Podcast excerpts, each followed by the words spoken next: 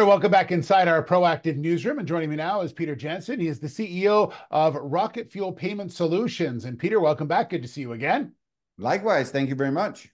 Yeah, so I uh, wanted to talk to you a little bit about a, a, couple of things, and and more so, you know, we're hearing a lot of talk out of the out of the United States, especially with the, the election on the go, about where where they stand around the world and where currency stands around the world. And you obviously deal in something different than suggesting U.S. dollars in in what you deal with. So I just want to get your philosophy on on on where you see sort of the the ability of the dollar compared to the ability of of using a you know some sort of a bitcoin or whatever it is in order to payments around the world it, it, things are changing and people are starting to adapt i think.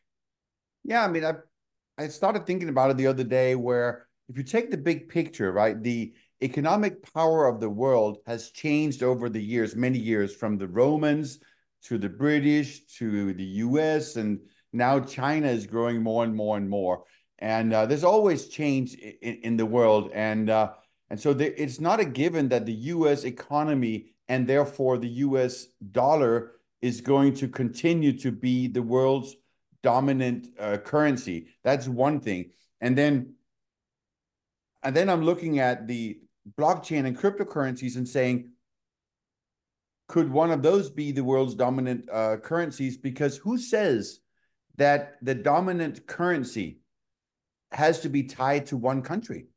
There's uh, nothing that says that anymore, I think, because at least with the blockchain and crypto technologies, it doesn't have to be tied to a country. Just like in the old days, the, the postal systems were tied to a country. So if you wanted to send a letter from country A to country B, it had to go through those countries and they could control it. And then the internet came about and and it's global and I can send information from A to B irrespective of my countries. And why couldn't that happen with uh, with currencies as well? And then what are the strategic implications of that? Because I think we all know that um, that the U.S. dollar, that being the the dominant currency in the world, is a enormous uh, strategic benefit uh, to the United States and the Western world more broadly because we can invoke sanctions and so on.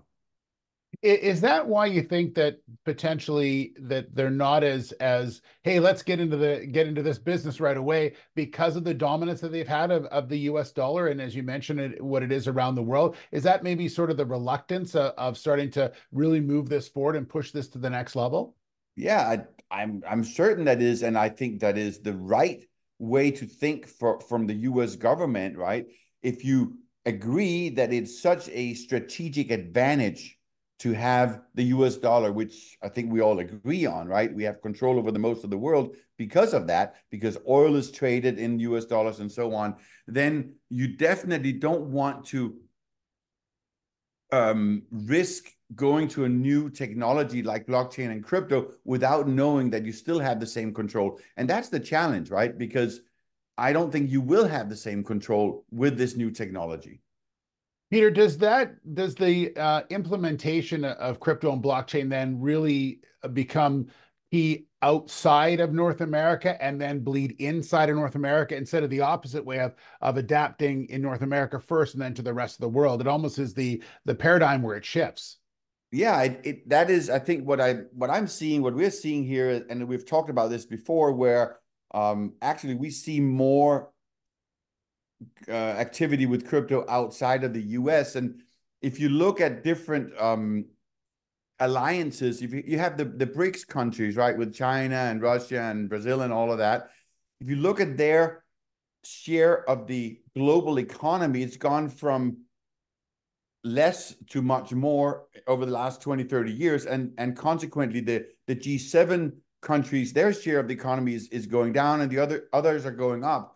And uh, so if you think about it, they are they really have an interest in being less dependent and, and reliant on on the US dollars.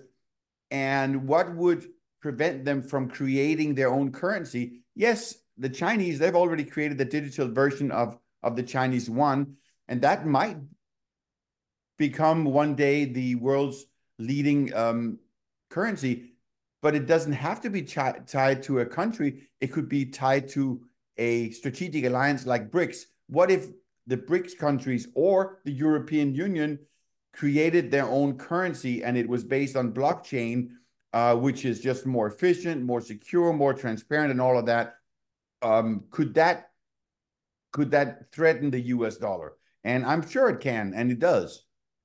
Yeah, and that's why you know you mentioned the success you've seen at Rocket Fuel quarter over quarter uh, for the last little while. You're starting to see that now, and and look, it's not going to happen this year, but certainly you feel the company's in the the, the right space. Uh, what potentially could be the right time in the future. Yeah, I mean, what we see now is we see the individual companies adopting the technology and the currencies, as I have said many times, we move yeah. millions of dollars for companies. We're not just a consumer company. We have large clients that want to move a million dollars from country A to country B. They use stable coins. Why? Because it's more efficient. And more and more and more of our customers, they just like to have a bank account with US dollars and some international and global companies, they have a, a bank with a euro account and a dollar account. Now they also have a stablecoin account. And it's just one more currency they uh, they maintain. And if they're trading with another entity in another country that also accepts or sends that currency, a stable coin, that's what they do. Why? Because it's faster and and and cheaper and more secure. And of course, when you want to do this at a country level or even higher level than that at the EU level, or yeah, then of course it takes it takes time. Um, but it, it we're seeing it happening with all the businesses and I cannot see why a country or a region wouldn't at some point adopt this as well.